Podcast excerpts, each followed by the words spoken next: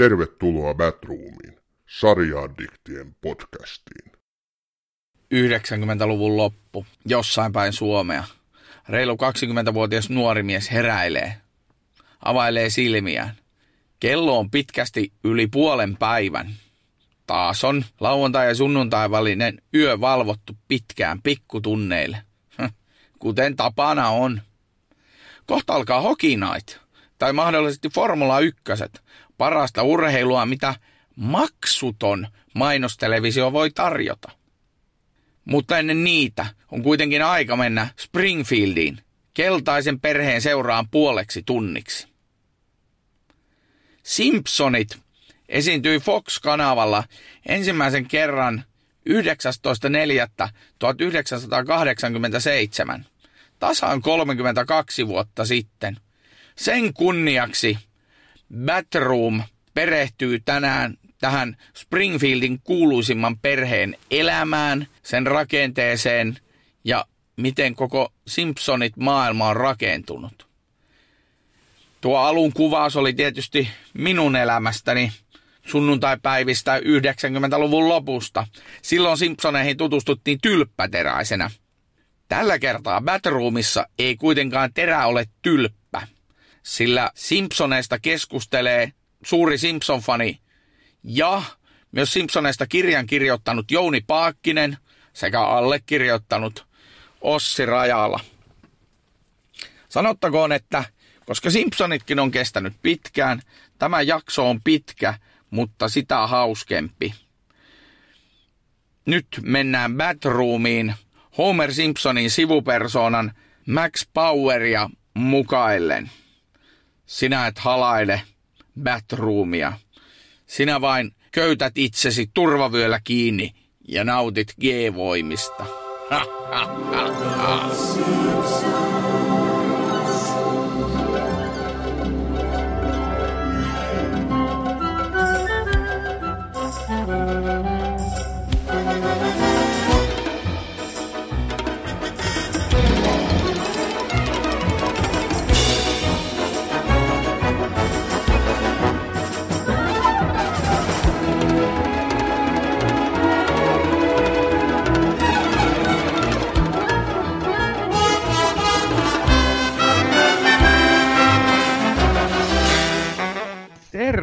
Tervetuloa Batroom podcastiin. Ja meillä on täällä tänään erikoisvieraana, eli meillä on Jouni Paakkinen vieraana, kirjailija ja rehtori, maailman, Suomen hauskin rehtori ainakin jossain Hesarin jutussa sut mainittiin. Miten sä Jouni itse määrittelet itsesi?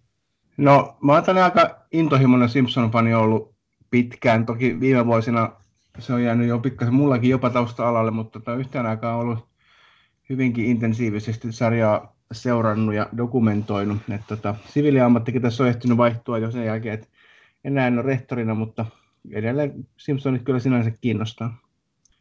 Joo, täällä mä löysin vuodelta 2010 susta on Hesarin juttu Marko Leppäsen toimesta tehnyt pitkän jutun Rex, Rexistä, joka toimii Simpson Archivein webmasterina. Mikä Joo. on Simpson Archive tai Archive suomeksi? No se oli sen, tai on edelleenkin semmoinen, varsinkin sitten aikoinaan se oli ja selkeästi maailman suurin Simpson-sivusto aika pitkään. Nyt jos sen jälkeen maailma on tullut Wikipediat ja, ja kaikki muut asiat, mutta sanotaan, että 90-luvun ää, alkupuolella, kun alkoi nämä, tai puolessa välissä varsinkin oli nämä newsgroupit, eli newsit, sen aikaisia chat-huoneita, ja siellä oli semmoinen ryhmä kuin Alt TV Simpsons, missä Simpson-fanit ympäri maailmaa keskusteli, niin oikeastaan siellä kerättyä dataa alkoi porukka sitten keräämään web-sivustolle. Siihen aikaan aluksi ei edes ollut vielä webbiä olemassa, mutta sitten kun web tuli siinä samoihin aikoihin, tämä lähti leviämään, niin sitten perustettiin tämmöinen Simpsons Archive-niminen sivusto, joka sitten hyvin pitkään toimi osoitteessa snpp.com. Nykyään se on simpsonsarchive.com. Eli se oli tämmöinen fanien paikka tallentaa fanien keräämää tietoa. Ja mä sitten itse siihen täysillä lähdin mukaan sen ylläpitohommiin vuonna 1998 ja siinä meni aika pitkään, kyllä voi sanoa toista, toista kymmentä vuotta, niin käytiin kyllä ihan huomattava määrä vapaa-aikaa siihen, että dokumentoin kaikkia juttuja sinne. Ja oikeastaan mun homma oli aika paljon sitä, että meitä oli parhaimmillaan yli 50 ylläpitäjää eri puolilla maailmaa, niin sieltä kun ihmiset tuli niin kun sitä uutta sisältöä, niin mä yritin laittaa sinne sivustolle mahdollisimman nopeasti, että semmoinen niin arkiston pitäjä oli siinä aika pitkään. Sitten me on nyt jättäytynyt siitä taustalla ja oikeastaan suurin osa muustakin ylläpidosta on sitten jo kasvanut aikuiseksi ja ylittänyt keskiäänkin jo monet, niin tota, nyt siellä on vähän hiljaisempaa, mutta sivusta kyllä edelleen raksuttaa, mutta ei se enää päivity, koska ei meistä kukaan uskonut silloin, kun oltiin nuoria opiskelijoita ylläpidettiin, että tämä niin 30 vuotta tämä sarja pyörisi, niin ei, tota, ei ole enää pystytty pitämään ihan täysin ajan tasalla. Sen lisäksi hän sä oot tosiaan tehnyt sitten tämmöisen kirjankin ihan Simpsoneista, joka on käsittääkseni ainakin nopeiden nettihakujen perusteella ainoa Simpsoneista kirjoitettu suomenkielinen kirja.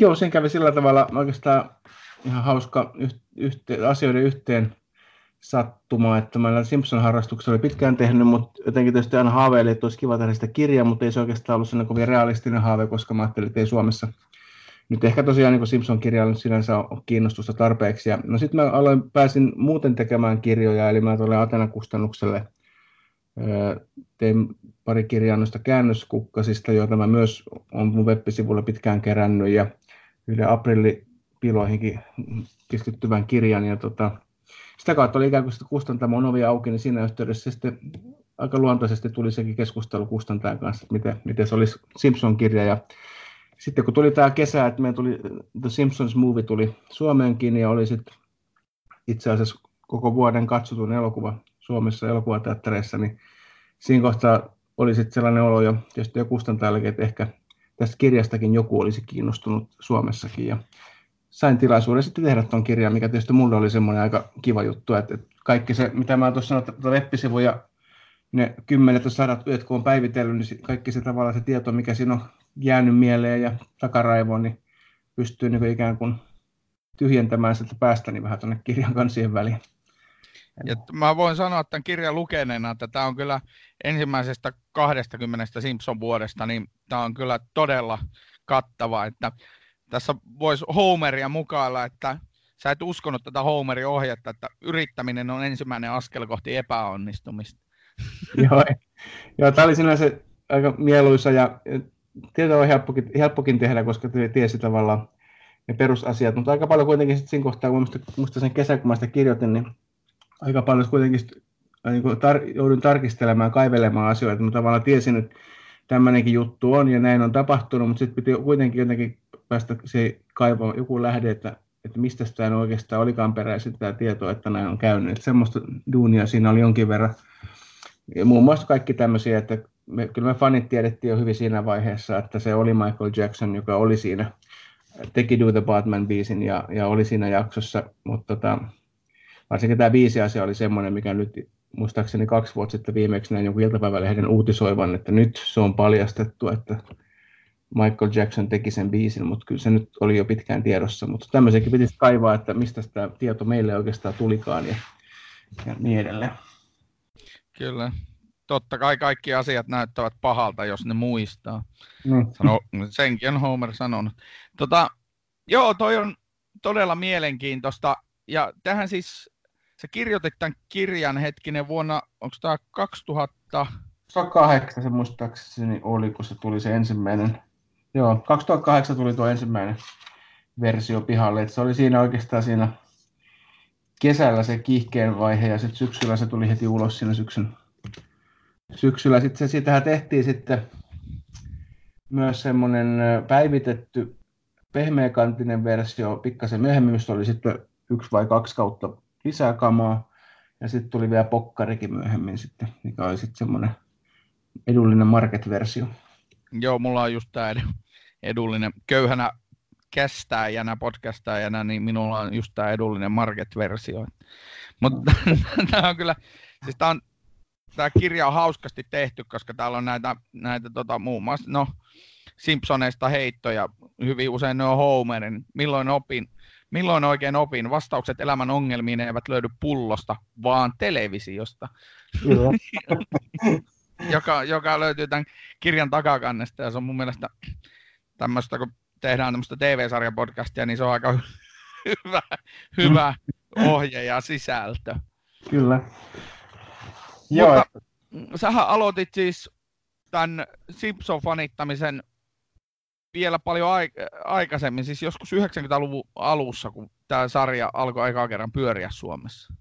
Joo, silloin kun tota Simpsonit ihan eka kerran Suomessa pyöri, niin tuli kolmoskanavalle. Mä asun siihen aikaan Porissa ja meillä ei näkynyt, meidän kotona ainakaan näkynyt kolmoskanavalla. Saattoi, jossain kaapeli talauksessa näkyy, mutta meillä ei, ei näkynyt ja mä en ihan alusta päässyt mukaan, mutta mä muutin Turkuun opiskelemaan ja pääsin sitten jossain pikkasen myöhemmin siihen mukaan, niin sen jälkeen tavallaan heti hoksin, että tämä on nyt kova juttu ja aloin nauhoittaa niitä jaksoja VHS, mitä silloin tuli ja huomasin, että haluan ne loputkin, mikä muuta puuttui ja onneksi sitten oli opiskelukaverina semmoisia Simpson-harrastajia, kenen oli sitten jo niitä vanhempiakin jaksoja, eli sitten tällä perinteisellä kaksi nauhuria peräkkäin menetelmällä, niin sain sitten kerättyä aika kovalla vaivalla kaikki jaksot, mitä siihen mennessä tulee. Niitähän nyt, jos nykymit, nykymittapuuta ajattelen, niin tähän kauhean paljon ollut vielä siihen mennessä, mutta sain kuitenkin kaikki jaksot kerättyä ja siitä oikeastaan se olikin tosi pitkää se ajatus, että kaikki jaksot pitää olla tallessa.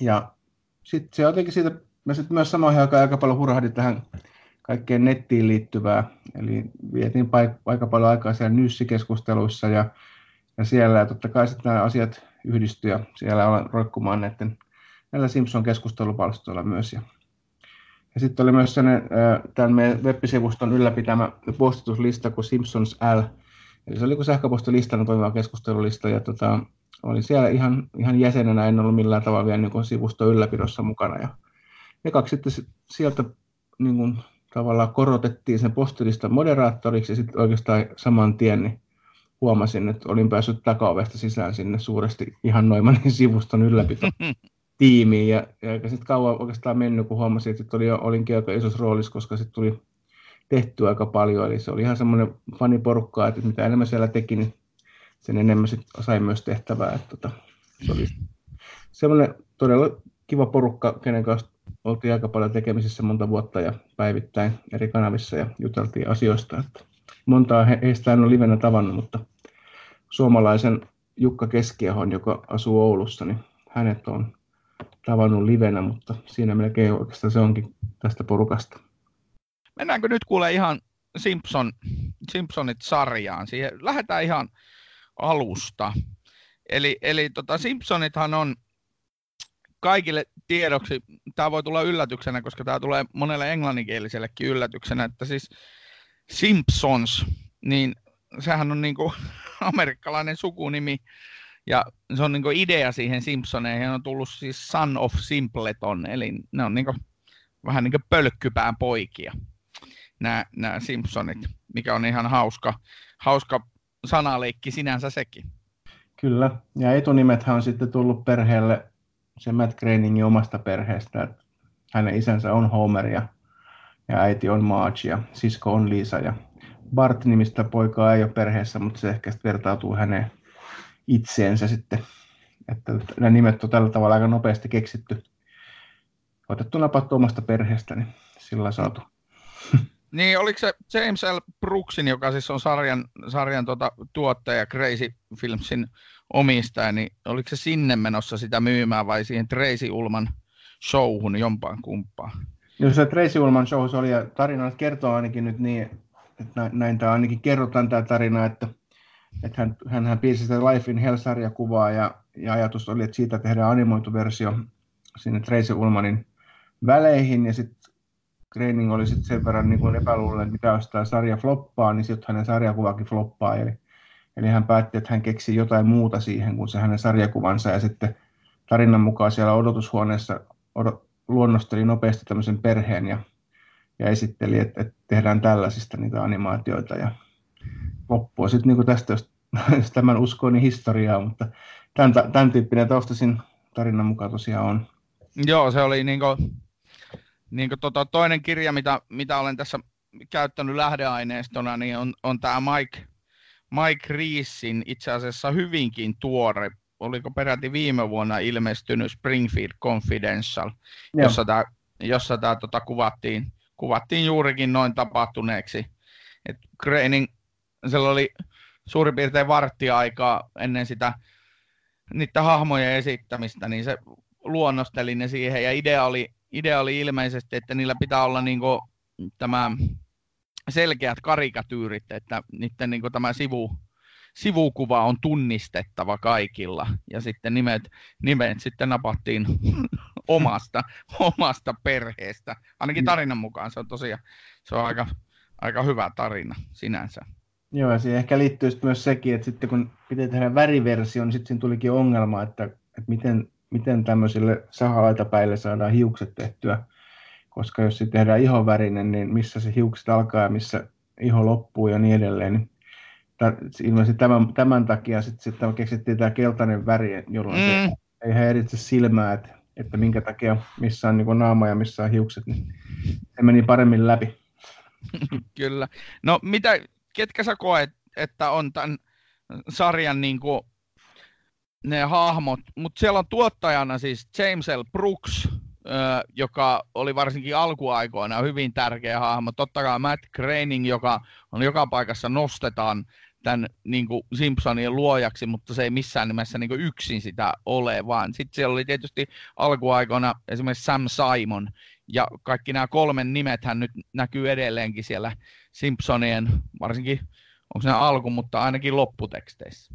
Joo, että kyllä se, mä itse näen, näen, että mitä nyt olen lukenut että on hyvinkin monen tekijän haastattelu, että tämä Sam Simonin rooli on ollut hyvin keskeinen ja, ja hän ei ehkä ole saanut sitä semmoista niin julkisuudessa semmoista arvostusta tai tietoa, kuinka iso hänen roolinsa oli. Eli kyllä siinä oli jos ajatellaan niin, että James L. Brooks toi siihen sarjaan ikään kuin semmoisen sydämen, että se ei ollut sellainen pelkkä pinnallinen kohellus piirretty, vaan hän niin osasi niin asemoida sen sarjan sellaiseen, että, että se on niin aikuisille tehty animaatio, siellä oli isoja tunteita ja arkista elämää ja, ja tämän tyyppistä asiaa, ja just nämä tunne, tunneasiat oli hänelle tärkeät. Sam Simon sitten taas oli kokenut tämmöinen TV, TVn tekijä, niin hän osasi sitten varsinkin kun siirryttiin näihin puolituntisiin jaksoihin, niin se oli ihan eri juttu, kun tehdään näitä lyhyitä pätkiä, niin hän osasi sitten rakentaa siitä sen sarjan, että oikeastaan tämän universumin, että siinä on että kaikki nämä, mitä tuli siihen perheen ympärille, on Springfieldit ja kaikki nämä, tämä maailma, niin Sam Simon on siinä ollut hyvin, hyvin suuri rooli, että Matt Groening nyt vähettelemättä, mutta näillä, näillä kahdella on ollut tosi, tosi merkittävä rooli siitä, että sarja menestyi ja siitä tuli tyyliltään sellainen tarinankerronnaltaan sellainen kuin siitä tuli. Ja sitten taas jos miettii visuaalista puolta, niin sitten taas siellä David Silverman on ollut hyvin keskeinen kaveri. Joo, varsinkin alkuaikana Silverman ilmeisen paljon hääräs. Nyt sitten loppuaikoina tosiaan niin tämän kirjankin kirjoittanut Mike Reese ja Al Jean on ollut siellä sitten todella, todella paljon koko prosessissa mukana. Mutta sittenhän siinä oli oleellista, oleellista oli tämä, tämä tota James El Brooksin ilmeisen hyvä neuvottelukyky, eli se sai Crazy Philipsille liki vapaat oikeudet, että ne sai tehdä hyvin vapaasti näitä käsikirjoituksia, että Fox ei saanut niin puuttua siihen käsikirjoittamiseen. Joo, tällä James. Brooksilla oli sen verran jo tämmöistä track recordia ja meritti, että hänellä oli niin valtaa painostaa. Fox oli aika uusi kanava tai ihan uusi kanava, joka yritti saada jalansijaa, niin hänellä oli semmoinen neuvotteluasema, että hän pystyi niin kuin, ehkä semmoisia vapauksia saamaan, mitä, mitä sitten ei kovin helppoa saada isolta, isolta kanavilta. Ja tämä tietysti yksi syy, että tekijät sai tehdä se, mikä heistä tuntui hyvältä, niin se varmasti niin kuin siivitti siihen, että nämä kirjoittajat, jotka sitä, näitä skriptejä yhdessä tekee, niin pääsi toteuttaa itseään suhteellisen vapaasti. Ja, ja vaikka nyt me katsotaan noita alkuaikoja jaksoja, niin ne on meistä hyvinkin kilttejä ja sellaisia, niin siihen aikaan kuitenkin 90-luvun alussa, niin ne oli aika radikaalejakin, vaikka nyt meidän vinkkelistä tällä hetkellä ei näytä mitenkään kauhean radikaaleilta, mutta se on pelkästään se, että tuonne 10-vuotias jätkä puhuu vanhemmilleen siihen tyyliin tai opettajalleen, kun Bart puhuu, niin se oli jo shokki. joo, joo, niin oli. Si- siinä oli kaikkia huvittavia, huvittavia elementtejä koko niissä alkuaikojen fanitustouhuissa Jenkeissä, että silloin kun tämä Simpsonmania ja Bartmania oli vallollaan siellä 90-luvun alkupuolella, niin, niin tota, siellä oli esimerkiksi koululaisia poistettu kouluista tunneilta, jos niillä oli näitä, näitä Bartin iskulauseita ja hyväkö nyt katos päästä niitä, mutta siis joka tapauksessa siellä oli Joo. aika siis todella huvittavaa toimintaa nykyajan mittapulla. Ja nyt se on osa Disneyä, että siihen on tultu. Että... niin ja sitten kun se, sen ottaa huomioon sen, että kuinka paljon ne naureskelee Disneylle aika monessakin kohtaa siellä. Joo, niin kuin, se on niin kuin, ympäri mennään ja yhteen tullaan. Näin on. Me heitetään tähän väliin tämä, mikä, mikä sopii kyllä e-, eri tilanteisiin. En normaalisti rukoile, mutta jos olet siellä ylhäällä, pelasta minut, teräsmies. niin, niin, niin tämä kyllä, tämä Homerin rukous, niin tämä sopisi nyt tällä hetkellä varmaan tähän koko Simpsonit porukkaan, että ne ei kyllä oikein, tai ainakin mielikuva, mitä yritin tuolta netistä kaivaa, että mikä oli mielikuva niin tällä tuotantoryhmällä tästä kaupasta, niin ne on vähän niin. hämmentyneitä. joo, ei, joo, kyllä, ehdottomasti on, että se on aika iso muutos kuitenkin näin pitkälle tai pitkäikäiselle sarjalle, että varmaan jokainen miettii, mitä tämä tarkoittaa, mutta, mutta eiköhän tämä jatku sikäli samaa mallia, että siellä on toimiva resepti, niin miksi tämä menisi kukaan rikkomaan.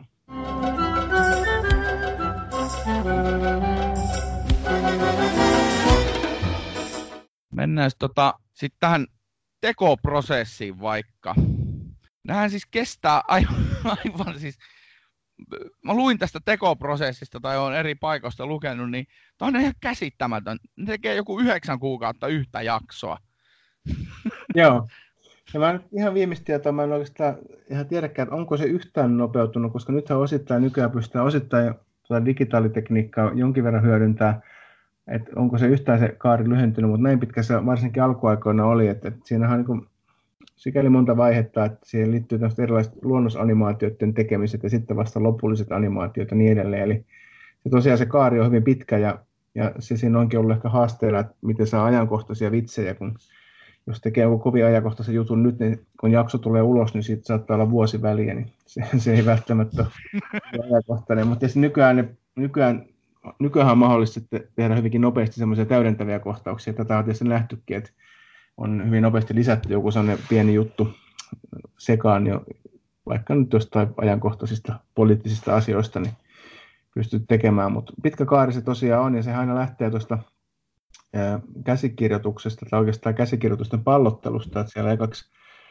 pidetään tämmöisiä, varsinkin alkuun pidettiin oikein semmoisia retriittejä, että he menivät jonnekin, niin sanotusti jonnekin metsähotelliin tai jonnekin muualle Nykyään ilmeisesti ei enää niinkään, mutta kuitenkin mietitään tämmöisiä perusjuonikuvioita muutamalla jaksolla ja, ja sitten tietyt kirjoittajat nappaa itselleen, että he tekevät niistä ensimmäiset kirjoitusversioita. Ja kaikki pyöritetään siellä kirjoittajatiimin käsittelyssä, eli vaikka siinä skriptissä aina lukee joku käsikirjoittajan nimi, niin siinä on sitten enemmän tai vähemmän jäljellä siitä alkuperäisestä skriptissä, saattaa olla, että suurin osa on tuhottu siinä matkan varrella.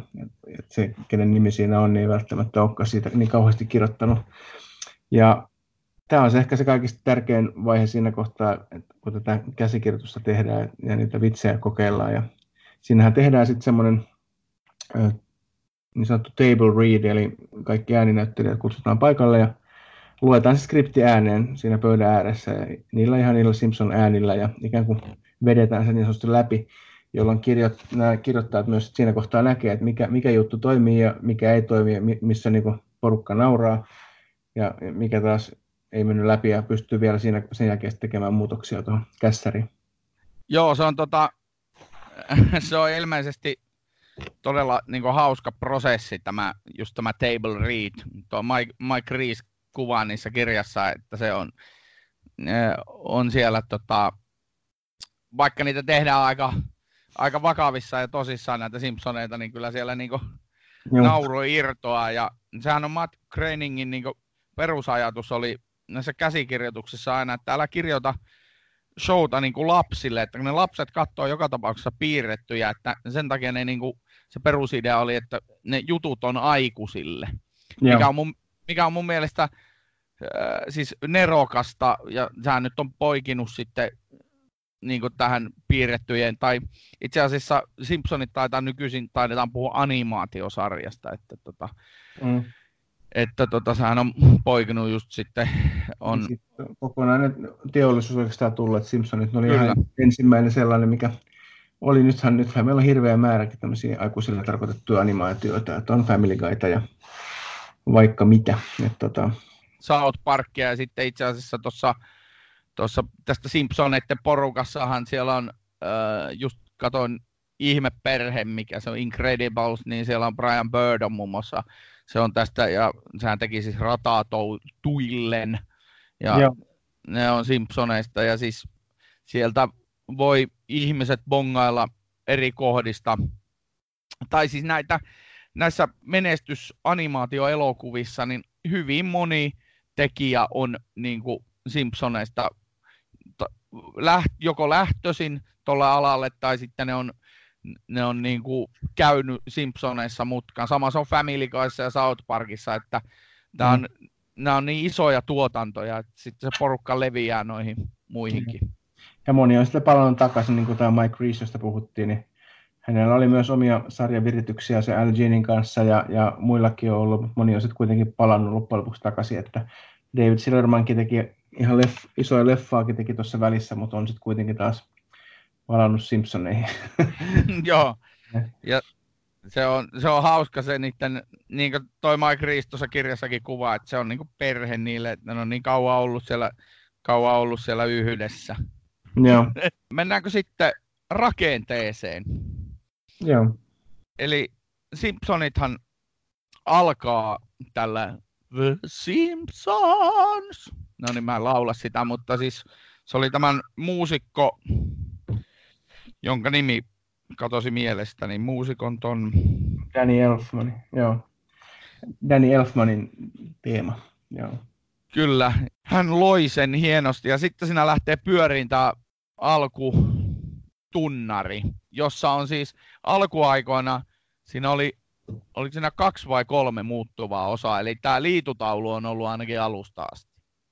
Joo, liitutaulu ja, ja sohva on ollut alusta asti, ja niitä on tosiaan sinne meidän sivustollekin kerätty. ja tota, sitten on tullut myöhemmin mukaan, sitten on tullut näitä, ää, niitä mainostauluja ja, ja muita juttuja, mutta varsinkin tämä sohva, sohva-juttu on ollut semmoinen, mikä on sitten aika legendaarinen, kun se on vuosien varrella. Niitä on tietysti tehty, tehty paljon ja ne on hyvin erilaisia, että jotkut saattaa kestää minuutti tolkullakin, tai sitten ne on hyvin lyhyitä juttuja. Niissä pystyy myös jotain aika ajankohtaisia parodioita tekemään tai jotain sellaisia aika näppärästi, jos tarvii. Samoin liitutauluteksti on semmoinen, että jos tekijät on halunnut kommentoida jotain poliittista asiaa, niin siinä on ollut helppo nopeasti tehdä semmoinen täydennys sinne. Ja tämähän on tehty uudestaan tuo aloitus ja senkin takia sitten, että kun tuli nämä HD, HD-aikakausi ja, ja ikään kuin kuvaan mahtuu enemmän tavaraa ja piirrosviivat ohi, niin sitten senkin takia jouduttiin tekemään tuo uudestaan. Että jos nyt HD-telkkarissa katsoo niitä alkuaikojen juttuja, niin se on aika, aika, aika karkeata se piirros ja aika isoa, isoa paksua viivaa, koska telkkarit siihen aikaan niin ei oikein pystynyt siihen resoluutioon kuin nämä nykyvehkeet. Joo, se oli todella niin kuin putkitelevisioiden aikaa, joka, joka nykyisen, nykyisenä HD-aikana niin tuntuu, tuntuu aika kyllä hassulta. Nythän siinä oli, nythän näissä uusilla kausilla niin se intro ja alkukin on, nämä on paljon pidempiä ja siinä on vaikka, välillä vaikka minkälaista muuttuvaa tekijää. Joo, kyllä se, siihen on tullut just näitä erilaisia mainoskylttejä, lentäviä, lentäviä juttuja sun muita.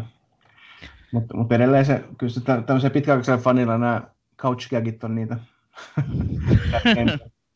tota, kerro mulle siitä, kun te fanit, niin kun sä kerrot tuossa kirjassakin siitä, että, että siellä oli näitä pysäytyskuvavitsejä, eli no. just mainostauluja ja kaikkea muuta, niin te siis oikeasti suomeksi sanottuna istuitte sen videonauhurin ääressä ja painelitte sitä stoppia, että mitä tuossa lukee. No sehän on just näin, että kun siellä jaksossa tuli joku sellainen nopea juttu tai nopea lista rullas, ruudussa, vaikka niin kuin se Rock Bottomin lista, korjauslista, missä oli kaiken näköisiä nerds, of the, nerds on the internet are not geeks ja tämmöisiä, niin, niin porukka sitten rullas, tai niitä otti pausella ja VHS, jos se oli vähän hankalaakin, mutta totta kai kaikki halusi joku tietää, mitä niissä lukee, tai jossain lehtien kanssa, mitkä vilahtaa nopeasti, kun kamera kääntyy, niin näitä on kerätty. Tämä tietysti tämä listavillitys, mikä meidän sivustolla oli, niin sehän meni vähän överiksi monessa kohtaa. että täällä sitten ehkä meni jo vähän huumoripuolelle, että yksi, yksi kanalainen kaveri teki listaa, missä on kaikki kerrat, kun numero 17 on mainittu sarjassa, niin tämmöinenkin lista löytyy täältä. Sitten oli O.J. Simpson viittaukset, ja se tarkoitti, että milloin appelsiinimehu on mainittu. Eli O.J. Joo, Joo kyllä. Täällä on tota... Mutta sitten oli tietysti ihan tämmöisiä, mitkä on aika usein kysyttyjä juttuja, että, että usein ihmiset haluaisivat tietää, mitä kaikki pilapuheluita Bart on tehnyt tai ää, niin edelleen. Niin nämä on ehkä semmoisia, mitä sitten niinku haluttiin kerätä. Nämä sohva-asiat oli toisessa liittoaloitekstit oli ehkä näitä tyypillisiä, mitkä, mitkä kaikki haluaisi halusi tietää. Niin siitä se oikeastaan lähti ja sitten lähti leviämään aika laveelle. Ja, mutta tässä pitää olla tarkkana. Mulla oli itsellä semmoinen osasto, mitä mä ylläpidin. Siellä on semmoinen kuin MISK, eli missä on tämmöisiä lehtiartikkeleita ja, ja muita. Ja siihen maailman aikaan nyt ei oltu niin kauhean varovaisia siitä, että mistä kopioitiin joku lehtijuttu web-sivulle. Ja ei sitä onneksi isompia ongelmia koskaan tullutkaan. Mutta siellä on yksi semmoinen, semmoinen hauska tai ehkä ei niin hauska tapahtuma kävi, että mä laitoin yhden yhden lehtijutun sinne, missä oli David Silvermanin haastattelu, ja siinä oli kieltämättä vähän kummallisia vastauksia välillä. Ja sitten tota, muutama vuotta myöhemmin tuo David Silverman otti yhteyttä ja sanoi, että sori kaverit, että, ei ole, että hän ei ole tämmöistä haastattelua ikinä tehnyt. Että, tota, mä sanoin, että aijaa, sori vaan, ja mä otan se pois sitten. Ja sitten mä sanon näille meidän muille ylläpitäjille, että tällä ei kävi, kun että meillä on tämmöinen feikki haastattelu. Eikö se joku meidän ylläpitäjä sanoi, että ei perkele, että se on hänen, se on hänen tekemä pilahaastattelu, että hän on joskus laittanut sen nettiin ihan piloillaan. Ja se oli, tekijäkin löytyi lähipiiristä, mutta se oli tänne vähän epäonninen tapahtuma kaiken kaikkiaan. Tuosta Mike Reesin kirjasta mulle tuli mieleen, että siellä on itse asiassa meikäläisen yksi viittaus. Siellä on tuota, se kertoo tässä, että tämä Last Exit to Springfield-jakso, niin hän kertoo täällä kirjassa, että kerran Jay Coganille, joka tämän jakson kirjoitti Wally Wolodarskin kanssa, että USA Today on nimennyt sen parhaaksi Simpsonin jaksoksi koskaan, niin sitten kaveri oli nauranut, että sehän ei olisi paras siinä kuussa. Ja tota, tämä USA Today-lista, niin tota, se on itse asiassa mun, mun top 10 lista, minkä ne kerran kysyy, että mitkä on se top 10 jaksot. no niin. Saatiin...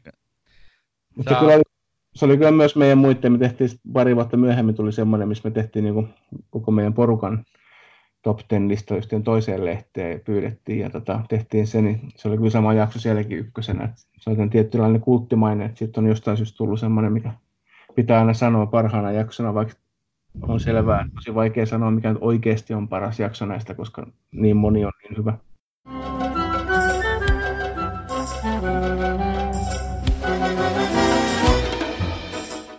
Mennään tota, nyt sitten näihin hahmoihin, Simpsonin hahmoihin. Eli, eli Simpsonien perhe koostuu tietysti isä Homerista, jonka ääni on tämä Dan Kas... Castellaneta, joo. Castellaneta, joo. Ja tota, hänhän on muinakin ääninä tässä sarjassa. Joo, hän on, tota, on iso isä ja, ja pormestari Quimby ja niin edelleen. Että hän, hän tekee tekee hyvinkin monta ääntä siinä. Samoin siellä on myös tosi monta sivuääntä tekee tämä Hank Azaria, että hänellä on kaikki nämä niin kuin Ned Flanders ja Moe ja, ja Apu ja hän on erikoistunut näihin sivuhahmoihin, mutta tota, myös tämän kästellä on aika, aika monta keskeistä ääntä.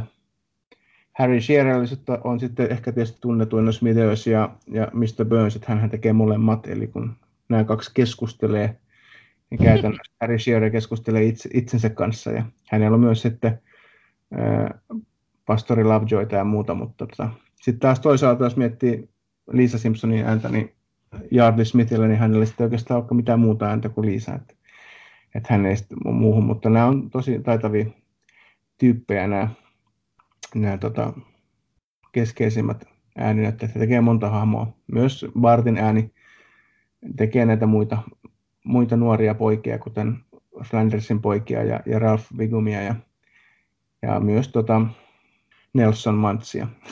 Mm, kyllä, mutta se, se, on tosiaan hauska, hauska toi tota, Jötli Smith, joka siis on Lisa Simpsonin ääni, niin se on oikeasti sen ääni. Joo, se on. se, ei, se ei muuta sitä yhtään, mikä on aivan absurdi juttu, kun sitä kuuntelen niitä. Aivan.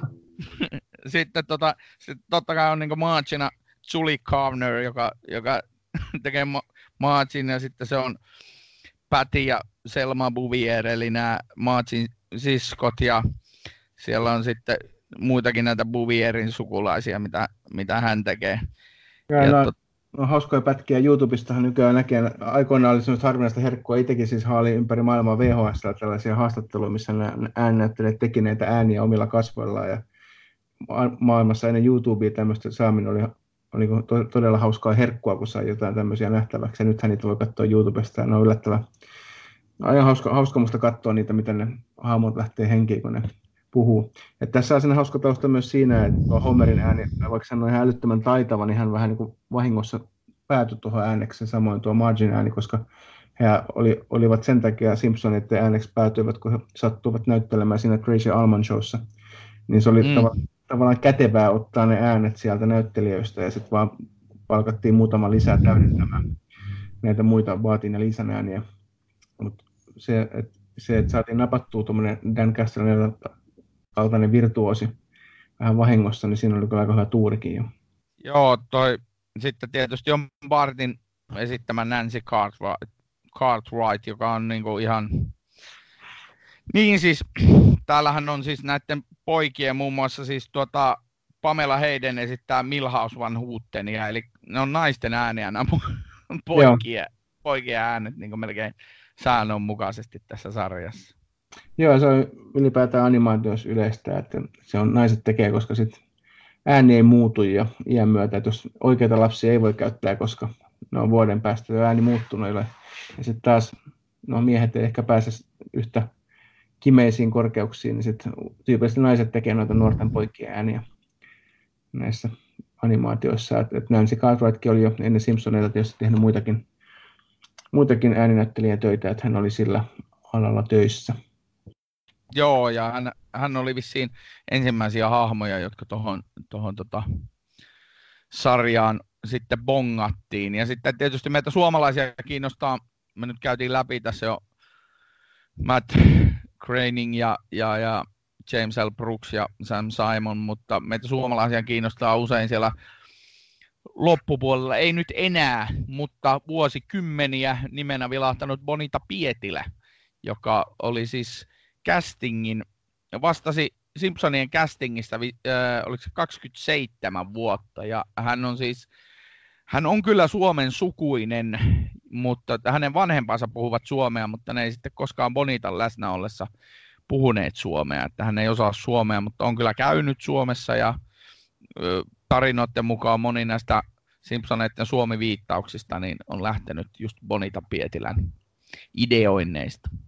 Joo, sellaista pientä kotiinpäinvetoa, mutta hän ei välttämättä tosiaan ole ehkä kauhean sillä, sillä tavalla tosiaan ei ole suomalainen, että hän on kasvanut kuitenkin hyvin amerikkalaisessa ympäristössä, mutta ihan kiva, että siellä on tuommoinenkin nimi olemassa. Et muutenhan tuolla tekijäjoukossa ei kyllä suomalaisia ainakaan nimen perusteella tai ole tullut vastaan, että siellä olisi ollut kauheasti suomalaista tekijää. Joo. Ei, värimaan väritykset ja noin viimeistelyhän on tehty jo oikeastaan sarjan alusta saakka Kore- Koreassa. No. Mike, Ri- Mike Reese sanoi tuossa kirjassa, että siinä paremmassa Koreassa. niin, niin. joka, joka siis tota, on ja. sinänsä ihan hauska juttu, mutta tosiaan Bonita Pietilä hommas, hommas öö, vuosikymmeniä tähän sarjaan ääniä, öö, siis nämä vierailijatkin, siis kaikki, kaikki, ja hän sitten itse muistaa kaikista parhaiten muun muassa Elisabeth Taylorin vierailu, mutta se Elisabeth Taylor ei muistaakseni siis, oliko se se, tekisi se sen Mäkin äänen silloin vai? No se sanoi sinne daddy, ei se oikeastaan Joo, ja sitten, sitten siellä oli 300 ihmistä katsomassa. No, en tiedä siis lukumäärää, mutta sitten kuitenkin, että siellä oli kymmeniä ihmisiä siellä studiossa katsomassa, kun Elisabeth Taylor toistaa daddy.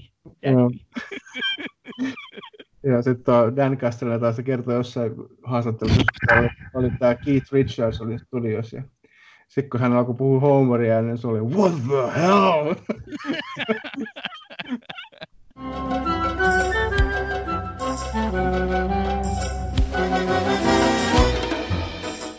on kyllä jo, siellä, siis, siellä on todella, siis näitä on YouTubessa, siellä on muun muassa toi näyttelijäkaartin vierailu Actor Studiossa, siis tuolla New Yorkin Actor Studiossa, niin se on todella, todella hauska, kun siinä on niinku, kun sitä katsoo sitä videota, niin siinä on Yeardley Smith, eli Liisan ääni, niin ja. se on alussa siinä mukana, mutta sitten se jossain vaiheessa yhtäkkiä, niin kun se ihminen häviää sieltä, niin sillä oli, sillä oli kiire lentokoneeseen.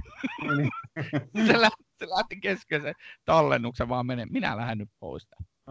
No, alussahan oli siis hyvin tarkkoja siitä, että ne, ne ei suostunut siis ollenkaan tai ei haluttu kuvata äänenäyttöä ollenkaan, kun he teki Simpson ääniä. Että jossain hyvin varhaisissa kun he teki, niin sillä aikaa, kun he puhu äänellä, niin siellä laitettiin joku ihme piirroskuva ikään kuin sen ruutuun, että, nä- että ikään kuin ajateltiin, että se jotenkin rikkoo sen illuusio, kun näkee heidän puhuvan Bartin äänellä, mutta sitten onneksi siitä sinänsä luovuttiin, että koska se, ehkä huomattiin, että yleisö tykkää ihan hirveästi, kun joku hänkäseeria jossain Conan talk showssa puhuu niillä äänillä, niin alkoi menee, menee onneksi semmoinen turha piilottelu siitä pois. Sivuusit tuossa Conan O'Brienia, joka on tietysti näistä Simpsonien tekijöistä meille suomalaisille kaikista varmasti tutuin.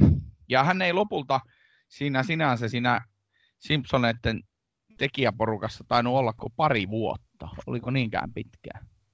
No hän ei kauan ehti tosiaan ole, että hänet, hänen tuli avautua tilaisuus päästä tekemään noita omaa talk showta ja, ja lähti sitten sille tielle. Mutta hän oli siellä, ehti jonkin aikaa olla ja on ollut sellainen ilmeisesti semmoinen porukan, vaikka varmaan koko porukan sinänsä hauskaa, niin hän ehkä ollut vielä sellainen porukan hauskuttaja siellä kirjoittajahuoneessa ja hyvin hauskas kaveriksi kuvattu. Eli hän, hän tietysti nostaa aika usein esiin tämän March versus Monorail jakson kautta, mitä monet, monet tietysti tykkää siitä kovasti, ja, ja se on Konanin käsikirjoittama tai Konanin nimi laitettu, niin se aika usein nostaa esille, mutta hän on muutenkin kyllä Tietysti on kaikki muutkin kirjoittajat niin siinä aikana koulutöissä niin osallistunut kaikkien muidenkin jaksojen tekemiseen ja, ja niin edelleen. Et, mutta tosiaan sitten hänellä tuli tämmöinen sauma, että pääsisi tekemään talk showta ja se oli sitten tietysti vastustamaton tilanne ehkä siinä kohtaa ei ajatellut, että siitä tulisi pysyvä pesti, että ehkä vähän ajattelikin, että käydään kokeilemassa ja sitten kun homma feilaa, niin tullaan takaisin, mutta sillä tielle hän sitten jäi. Se oli, se oli todella hauska siis tuosta taas tuosta Mike Reesin kirjastosta.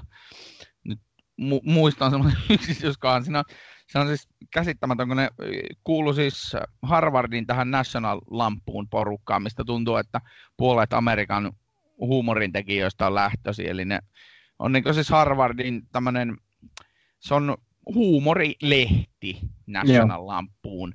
Ja mikä Mad kai Suomessa olisi joku semmoinen tai Madin niin jengi tietäisi, minkälainen se on, tai Pahkasika.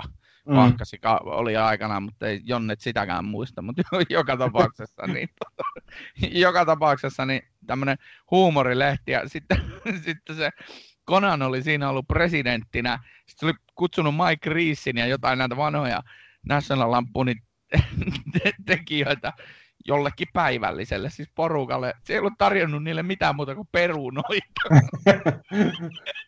ja ne oli, porukat oli hermostunut, kun ne oli odottanut kunnon päivällistä.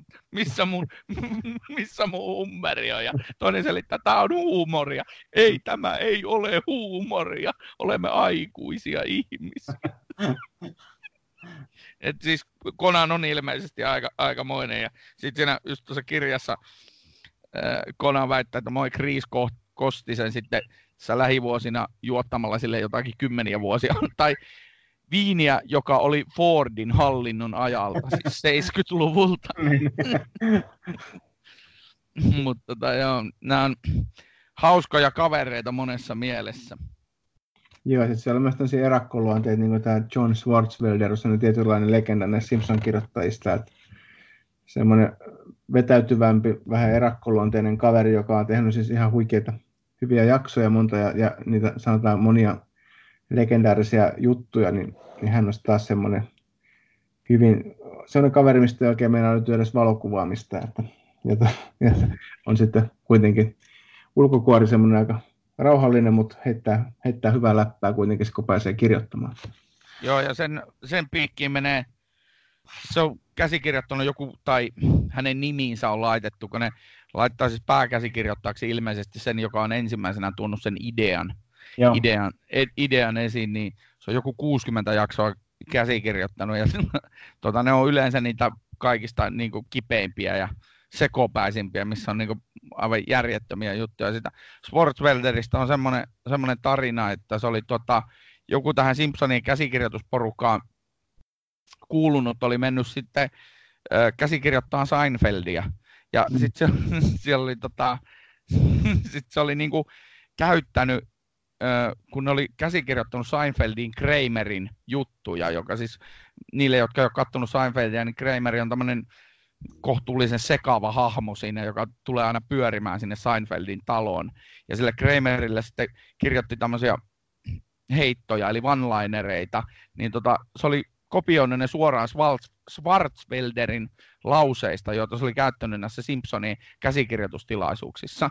Mutta sitten siellä oli monta niistä lauseista oli hylätty, että ei Kramer voi sanoa, että tuo on liian hullua. ja siis Schwarzwelder oli liian hullu Krameriksi. Aivan.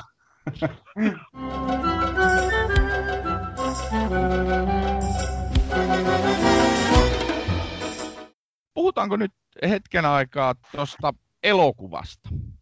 Minkälainen, minkälainen kokemus oli, kun menit katsomaan Simpson The Movin? Tai kuinka monta kertaa olet ensinnäkin nähnyt sen?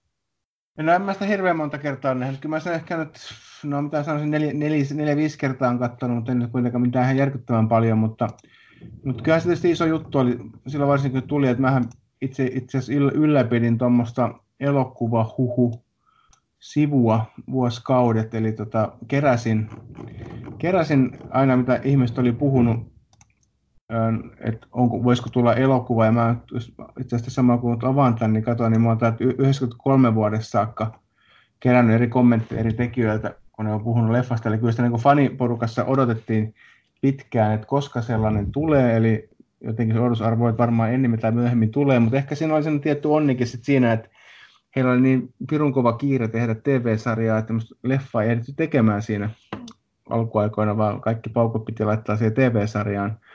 Ja, ja oli niin kuin tavallaan selvää, että sama porukka, mikä tekee niitä jaksoja parikymmentä, 20 vuodessa, niin ei ehdi tekemään leffaa samalla. Mutta sitten kuitenkin tämmöinen sauma viimein avautui ja, ja pystyttiin niin kuin, ikään kuin tekemään rinnakkainen porukka, joka sitten lähti tekemään leffaa, missä oli paljon vanhoja konkareita mukana, niin tota, sitten se homma lähti käyntiin ja, ja kyllä lopputulos on ihan hyvä, että, että se oli iso riski, että tämä olisi voinut mennä täysin, täysin metsään ja, ja, ja tulla ihan hirveä, hirveä kalkkuna, mutta ihan kohtuullisen okhan siitä sitten kuitenkin tuli, että siinä ei niin kuin sillä tavalla pilattunut kauheasti mitään. Mä en nyt en hirveä mikään Spider Big-fani sinänsä ole. se, on, se on kyllä semmoinen juttu, että se on, se on, ne on polttanut pilveä ja keksinyt sen, että siinä ei kyllä siinä ei ole mitään järkeä Spider Joo, mutta tota, odot juttuja, ja kyllä se ihan, ihan mielenkiintoista oli nähdä isolta kankaalta, että oli itsellekin semmoinen ihan suuren urheilujuhlan tuntuu, kun pääsi, pääsi leffan katsomaan. Että. Ja toisaalta myös hyvä, että sarja ei kuitenkaan loppuun, että pitkähän oli se ajatus, siis tämä, näitä kommentteja, mitä mäkin keräsin tuon sivujen vuosien varrella, useinhan niissä oli se, se henki, että että ei me leffaa ehditä tekemään ennen kuin tämä sarja loppuu. Et katsotaan se, kun tämä sarja loppuu tuossa kymmenen vuoden, kymmenennen kauden jälkeen, niin tehdään sitten leffa, mutta ne itsekin sitten huomasi, että kun tämä sarja ei lopu koskaan, niin sitten täytyy, jos meinaa leffan tehdä, niin täytyy keksiä joku toinen tapa. Ja yksi leffa tuli, mutta ehkä se kertoo tästä ongelmasta myös sekin, että toista leffaahan ei vieläkään tullut, eli ei se niin kovin helppoa tehdä samaan aikaan tuommoista sarjaa, mistä tulee paljon jaksoja ja sitten yrittää vielä leffaa, koska sitä nyt ei voi ulkostaa kellekään ihan ulkopuolisille tyypeille kuitenkaan.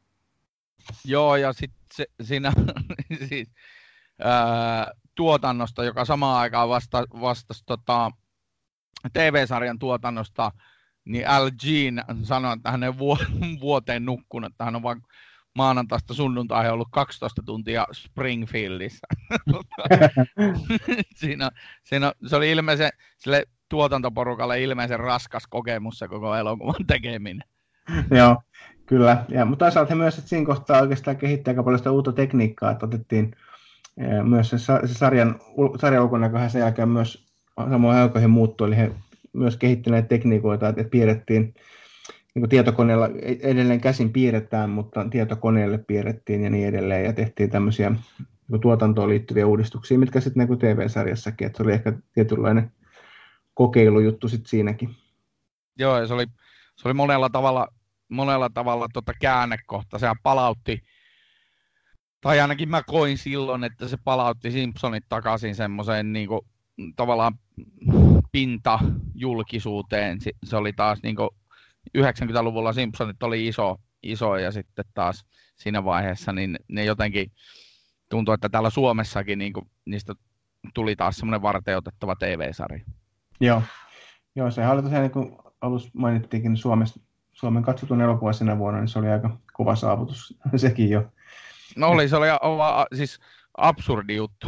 siis mä en edes muistanut sitä. Itse tuossa luin just niin, niin todella itsekin on sen Helsingissä täydessä teatterissa käynyt silloin katsoa hyvin pian sen ensi illan jälkeen. Sitä elokuvasta on kyllä se sanottava, että siinä on, siinä on yksi mun mielestä koko Simpsonin niin historian parhaita sketsejä, joku par, parhaita ruutuseku, viisi ruutusekuntia, se kun se ää, elokuvassa se, ää, mikä tämä nyt tulee juonipaljastus, juonipaljastus, eli kun se ku, ku, kupoli on laskeutumassa siis Springfieldin päälle, niin kun ne ihmiset vaihtaa kapakasta ihmiset juoksee kirkkoon ja kirkosta ihmiset juoksee kapakkaan, niin, niin, niin se on mun mielestä, se on mun mielestä niin kuin älykkäintä yhteiskuntafilosofointia, mitä, mitä tv on koskaan ollut.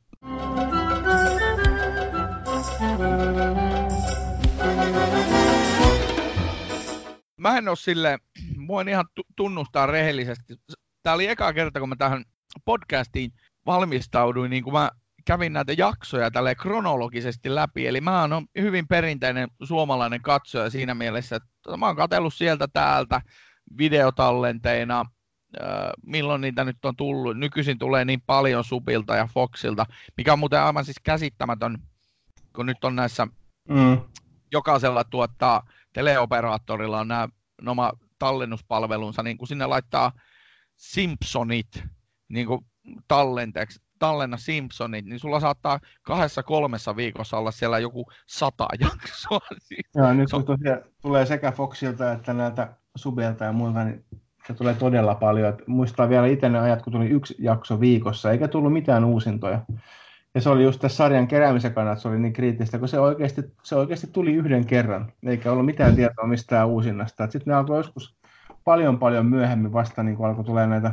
Mutta sanoppa, niin. Sanoppa, minkä takia nykyisin, niin onko sulla tietoa tästä, että kun siis Subihan näyttää nämä uudet jaksot, tai siis uudempia, ei sekään näytä koko ajan uusia jaksoja, vaan näyttää jotain välillä kautta 26, 27, 28 ja miten sattuu ristiin. Ja sitten tota, sit Fox näyttää näitä kultaisen kauden, sieltä niitä ensimmäistä kymmentä jaksoa. Siis periaatteessa Foxihan niin omistaa kaikki oikeudet maailmanlaajuisesti tähän sarjaan.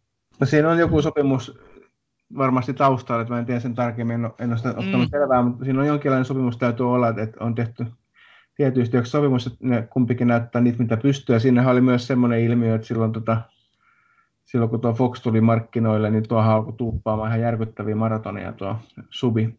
niin ikään kuin vähän tuli sen olo, että vedetään Simpson-matto tyhjäksi tästä ennen kuin, ennen kuin Joo. kilpailija tulee samoille vesille, mutta tota, mutta nehän, nehän niin todella, todella paljon tulee nykyään Simpsoneita, että, että mä nyt, jos kaivoin tämän esiin, niin nämä ekat jaksot, mitkä tuli, niin täällä muun muassa nämä kolmas jakso, mikä on tullut, niin se on tullut 91 eka kerran, seuraava kerran 98 ja sitten seuraava kerran 2005. Eli nämä uusinat ei ollut mitään kauhean niin kuin, no. yleistä herkkua. No ei, ei kyllä ollut. Ja sitten se oli jännä yksityiskohta, että mä muistin, muistin tosiaan, äh, muistin tosiaan, että nämä, nämä tota, kaikki Simpsonin jaksot tuli 90-luvulla sunnuntaina, eli ennen Hockey Nightia tai formuloita, niin kuin mm. Maikkarilta. Mutta eihän se niin ollutkaan, vaan niitähän tuli ihan, siis välillä ne oli maanantaisin ja välillä lauantaisin ja se oli ne Ysärillä niin vaihteli ne päivät, milloin se sarja tuli. Eli sitä piti oikeasti kattella, siis niin kuin seurata, että mikä se on nyt esityspäivä. Joo, ja sitten kun tuli tämä TV-TV, mistä tuli subi, niin sitten alkoi tulla näitä jaksoja vähän enemmänkin, ja se oli semmoinen tietynlainen kultakausi, kun pääsin, pääsin niitä enemmänkin katsomaan. Että se mä muistan vieläkin, kun alkoi tulee enemmän. Nythän tämä Simpson tietysti on, se on ihan kiitollinen sarja siitä, että materiaalia on hirveän paljon, se on TV-yhtiö, helppo. Jaksot on myös semmoisia, että niitä voi oikeastaan koskaan vaan voit hypätä vaikka kesken Simpson-jaksoa tai äkkiä kärryillä, mitä tapahtuu. Eli ne on aika semmoisia että kovin monta sarjaa ei pysty pyörittämään, että myöskään tämä animaatio ehkä, ehkä samalla tavalla ei vanhene, että jos se nyt tosiaan joku 90-luvun sitcom pyörisi yhtä usein telkkarissa, niin sitä kovin moni varmaan jaksaisi katsoa, että kuinka hyvin on Frienditkin on, niin ei niitä voisi niin kuin samalla tavalla pyörittää tuossa ruudussa kuin Simpsoneita, koska jotenkin ehkä se piirros, piirros genre tekee sen, että se ihan samalla tavalla vanhene ei sielua ole olemassa. Se on keksitty lasten pelottelemiseksi niin kuin Mörkö tai Michael Jackson. no sehän sopii nyt tähän, tähän teemaan. Joo. Se on sikäli harmi, koska se Michael Jackson jakso, mikä nyt hyllytettiin sitten tekijöiden päätöksellä, niin se on musta ehkä yksi parhaita niin kuin tämmöisen vierasäänen käyttöjaksoja. Että musta oli, niin kuin, mä jotenkin tykkään tuommoista jaksoa, missä se vierasäänellä on joku funktio, ja se oli niin kuin nerokkaasti kirjoitettu se hahmo siihen, että Michael Jackson teki, näytteli hahmoa, joka luulee olevansa Michael Jackson, niin se oli jotenkin semmoinen, se on musta ihan eri juttu, kun se kun tulee joku julkis, jos sä uusi, uudemmissa jaksoissa on paljon sitä, että sieltä vaan yhtäkkiä tupsahtaa ruutuun joku julkis, että sanotaan, että hei, mitä kuuluu, Bono, ja sitten se menee pois. Mm. Tätä, mutta tuo oli musta hieno. hieno tota, samoin on myös se, missä on Dustin Hoffman Liisan sijaisena, niin sehän on tosi ensinnäkin mahtava jakso ja, ja hienosti käsikirjoittu, että siinä on pointti sillä roolilla ja nämä on aika jotenkin myös hieno esimerkkejä siitä, että miten vierasääni voidaan käyttää hyvin, mutta tuo Jackson jakson poisvetäminen on kyllä vähän sikäli nyt harmi homma, että se on hyvä jakso tietysti, mutta itsellä tietysti on nyt tallessa, että voi katsoa se uudestaankin.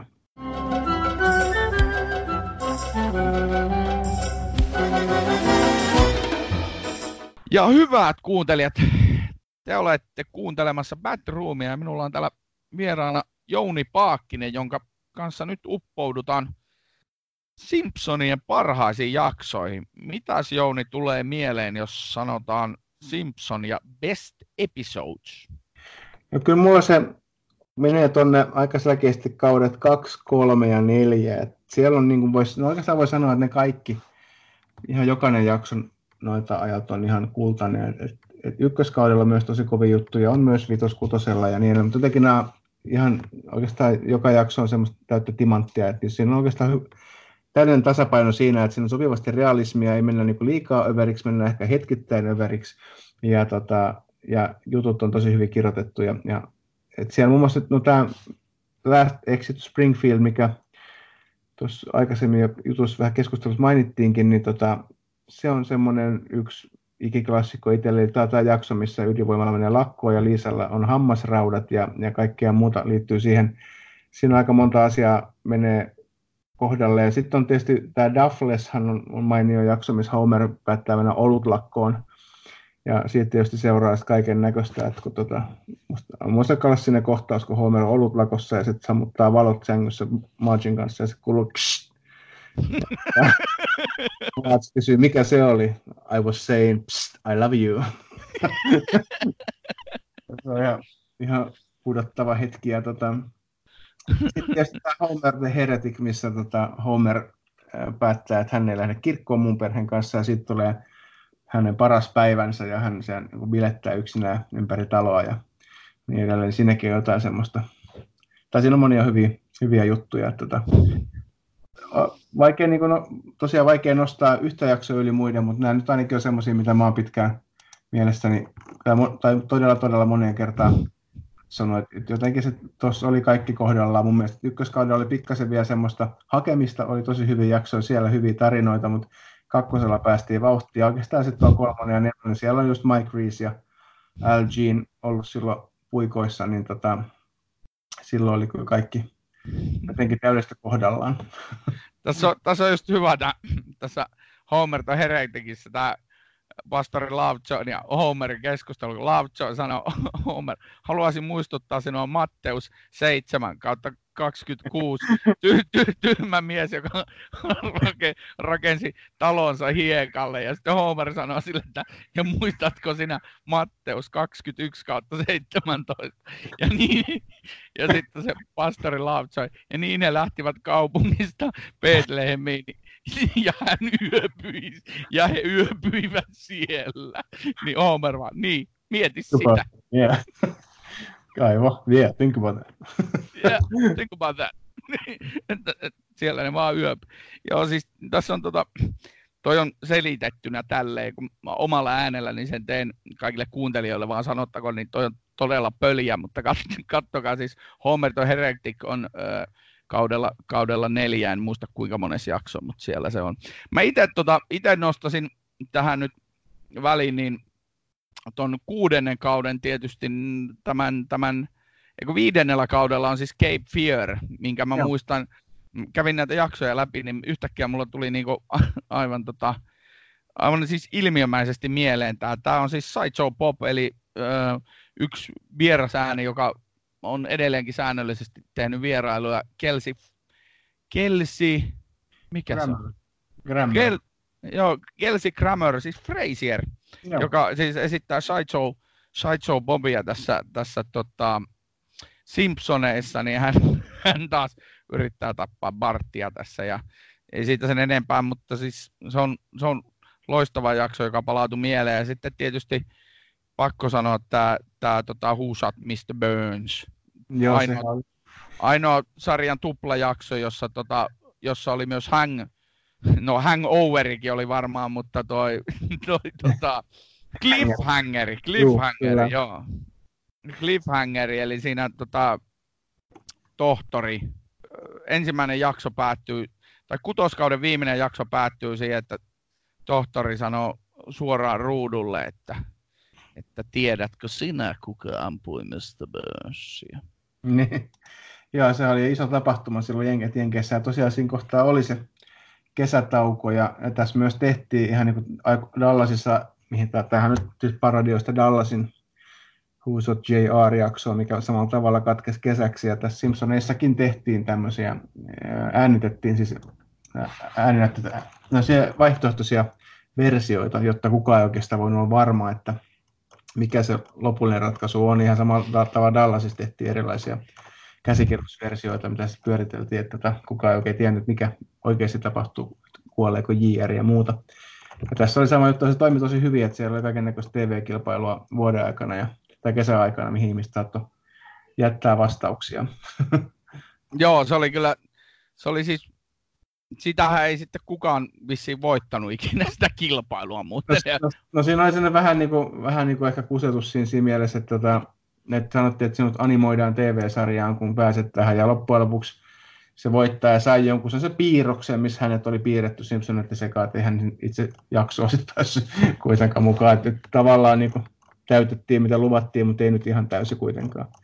Joo, se oli, se oli semmoinen, ne oli kyllä, siis todella tässä kun kävin näitä, kävin näitä jaksoja läpi ja kattelin ton elokuvankin, elokuvankin uudestaan, niin tota, siis tämä sarjan vahvuus on kyllä se, että tota, tämä on niin täynnä sellaisia pieniä, nopeita gägejä, semmoisia vitsejä, joita niinku ei välttämättä ensimmäisellä eikä välttämättä edes toisella katselukerralla huomaa. Ja sitten se niinku, sit sä hokaat oikeasti. Ja sekin on hämmentävää, että nämä monet, kun katsoin Tracy Almanin alkuperäisiä pätkiä, niin nämä monet niin jutut, niin kuin ne Happy Little Elves, mitä Liisa katsoo telkkarista, ja Krustit ja muut tämmöiset, niin ne niin on siellä jo, se välttämättä puhutaan, mutta ne niin vilahtelee siellä jo, ja niissä sitten kasvaa, kasvaa ajan myötä jotain muuta. Tämä Sideshow Pop, mikä mainitsit, on musta hyvä esimerkki siitä, että se oli alun perin vaan ihan sivuhahmo, ja sitten kunnes yhdessä jo ekan kauden jaksossa hän niin paljastui tämmöiseksi vähän filunkin kaveriksi, ja sitten hänestä on tullut tosi iso hahmo vuosien varrella, että, että, että niin lähtee elämään omaa elämäänsä monet jutut, mitkä ehkä alun perin ollut ajateltukaan, että niistä tulee niin isoja juttuja.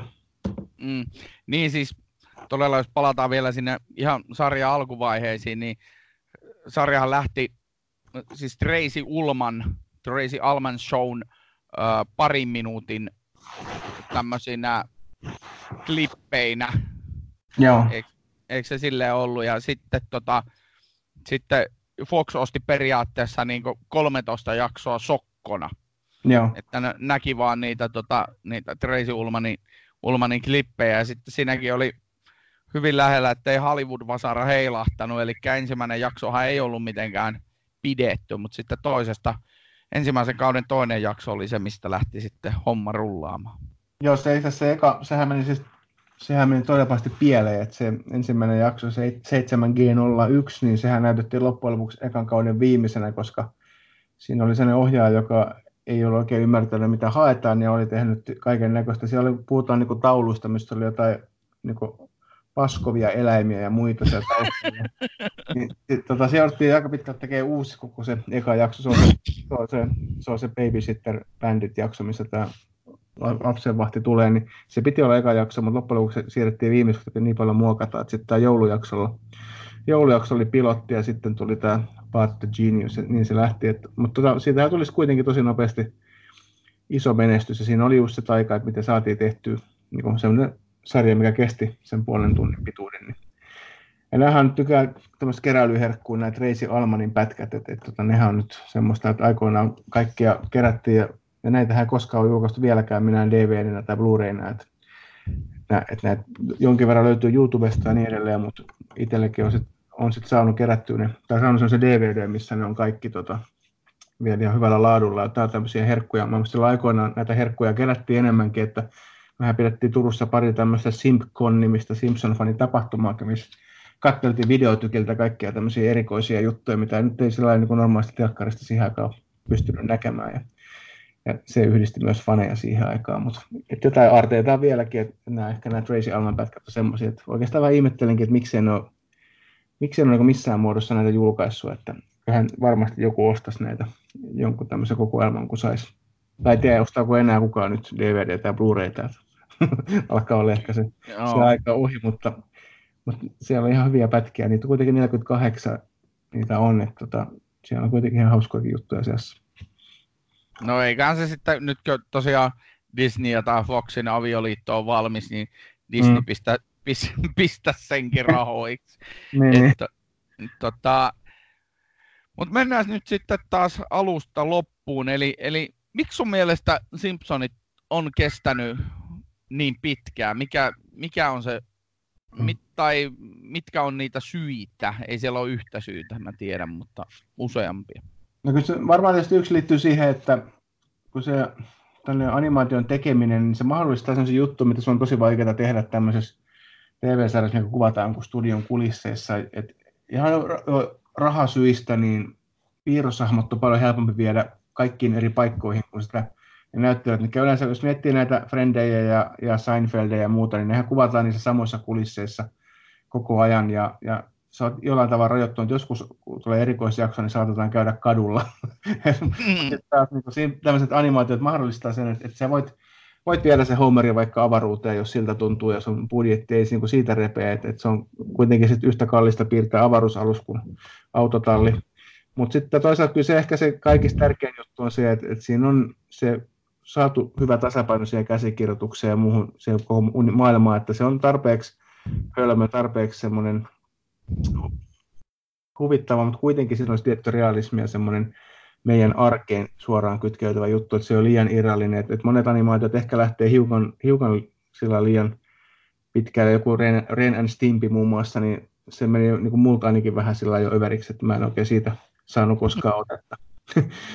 ja, ja sitten tietysti se, että onhan, onhan tässä taitavat tekijät on pystynyt pitämään tämän laadun kuitenkin näinkin hyvänä näin pitkää, että se ei ole ihan, ihan lopahtanut. Että tota, siinähän se on. Että tämän animaation kautta pystytään käsittelemään tosi monia asioita ja ajankohtaisia asioita. On se jotenkin hämmästyttävääkin, että, että se on 600 jaksoa tehty, että miten kuitenkin, kuitenkin sit niin vähän on niitä sama, sama, on se jaksoja, mitkä muistuttaa toisiaan, että tuleehan siinä aina välillä koulu uusi oppilas ja niin edelleen, mutta siihen määrään nähden niin se on kuitenkin aika hyvä saavutus, että siellä on kuitenkin niin paljon tuoreita juonia, ja ottaa huomioon, että monessa jaksossa vielä on A- ja B-juoni menee, että siinä on useampi juoni samassa jaksossa, niin ihan hatunoston arvoinen suoritus. Niin, ja siis Mike Rees sanoi tuossa kirjassa, että tota, kun kaikki sitä morkkaa, nämä hardcore-fanit varsinkin, että tuo sarja on niin absurdi nykyisin, ja ettei sitä pysty katsoa ja muuta, niin, niin tota, ne on tehnyt yli 600 jaksoa todella, ja sitten toi, jokaisessa jaksossa on kolme eri nuoli, juonikulkua, niin siellä on yli 2000 erilaista juonikulkua, niin se olisi jopa ihme, jos ne ei muistuttaisi toisiaan. että, että siis, niin kuin, ja sitten siellä on kuitenkin niitä siellä käsikirjoitusporukassa ihmisiä, jotka edelleen muistaa, että hetkinen me käytettiin tätä vitsiä mm. kaudella, kaudella seitsemän jaksossa 14. Että. Niin, ja South Parkkihan teki sen jaksonkin aina kaikoinaan. Simpsons, niin. Kun aina yritti jotain suunnitella, niin Simpsonit oli jo tehnyt sen. Joo, se, se... Aika, se oli musta aika hauska, vaikka siinähän niin tavallaan Cartman ja muu sen puhu, mutta sehän oli suora viittaus varmaan siihen, mitä South Parkin kirjoittajat miettii, että se oli jo Simpsoneissa. Joo, siis ne, ja niinhän näissä kaikissa sarjoissa, siis tosiaan niin kuin sanottu Family Guyssa, Simpsoneissa ja, ja South Parkissa, niin ne kä- käytetään niissä käsikirjoituksissa hyvin usein semmoista ajatusta, mikä ensimmäisenä tullut mieleen. Mm. ja, ja se on niin kuin Simpsoneissakin välillä nähtävänä, että se on todella, todella tota, hyvä. Ja sitten siis se, että, että niin kuin, se on edelleen se James L. Brooksin aikanaan tekemä sopimus pitänyt, eli ne saa sen, ne vapaat kädet. Tosin niin kuin tässä nyt on moneen kertaan tullut mainittua, niin, niin saa mm. nähdä, miten, miten Disney sitten. Ainahan Su- voi lopettaa tämän sarjan. Katsotaan nyt, ehkä sitten joskus tämäkin, tämäkin loppuu sitten ilmeisesti, kun LG ei enää jaksa tehdä, että hän on kyllä pitkään vetänyt. Mutta tämä omakin katselu sillä lailla muuttunut, musta ihan alkuaikoina, mä en oikein ihan alkuaikoina osannut arvostaa noita lauluja, mutta sitten aika nopeasti mä oon oppinut niin kuin arvostaa, että ne on älyttömän hyvin ne biisitkin ja niiden sanotukset, että ne on tosi hauska. Mun mielestä on kahdeksannen kauden se Maija Poppas jakso, niin sitten sattui tuosta, tuli joku aika sitten telkkarista ja istahdin katsomaan, niin se, onhan sekin ihan järjettömän hyvä se jakso, kun ne, ne biisit siinä, kun They're not perfect, but the God says love thy neighbor, shut up Flanders, ja se on, niin kuin, ne, ne on niin kuin todella hyvin tehty ne biisitkin, ja niissä on ihan huikeita, huikeita juttuja, plus sitten se parodia tietysti, mikä niissä usein on mukana, että, että mulla on muista nyt, niistä julkaistiin pari levyäkin noista, noista Simpsonien niin kuin näistä nimenomaan sarjassa olleista musiikeista, ja, ja nekin on ihan hauskaa kuunneltavaa, koska ne palauttaa mieleen myös ne jaksot ja kohtaukset. Tota, tässä on hauska tämmöinen, nyt tosiaan kun tämä Murdoch on tämän osuutensa ilmeisesti sinne Disneylle myydy, niin tässä oli se Murdoch on parinkin otteeseen vierailu Simpson-sarjassa. Se on siis käytännössä näiden tekijöiden siis pomoja ja koko Joo. kanavan pääomista, niin kun se menee, tämä Robert Murdoch, ne menee oliko se ei, Super Bowlia, ne menee futista katsomaan, ja Homer ystävinen vallottaa Murdochin aition stadionilla, kun tämä tupsahtaa paikalle. Murdoch, Murdoch tuuma, mitä hemmettiä? Homer, lähde lätkimään papparainen, tämä on yksityinen aitio. Olen Robert Murdoch, miljardööri tyranni, ja tämä on minun aitioni. ja tuotpa tuo. Joo, ja, ja siis, siis niin kuin, nyt kun ajattelee tässäkin hetkessä, kun tosiaan, tosiaan Disney, Disneyn kanssa on muutamat miljardit tyrannille pyörähtänyt, niin se on aika...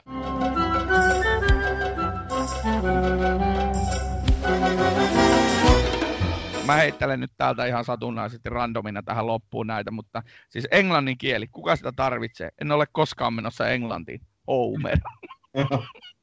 Ai Marge, musta on kahta klassikko tää, että Marge, it takes two to lie, one to lie and one to listen.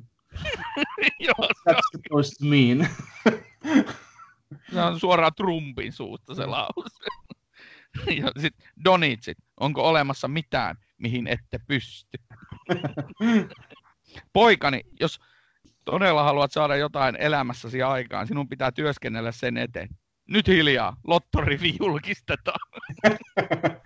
ja tämä on samaa, että if something, something's hard to do, it's not worth doing. Se on hänen opetus lapsilleen, että jos joku on vaikeaa, niin ei kannata yrittää.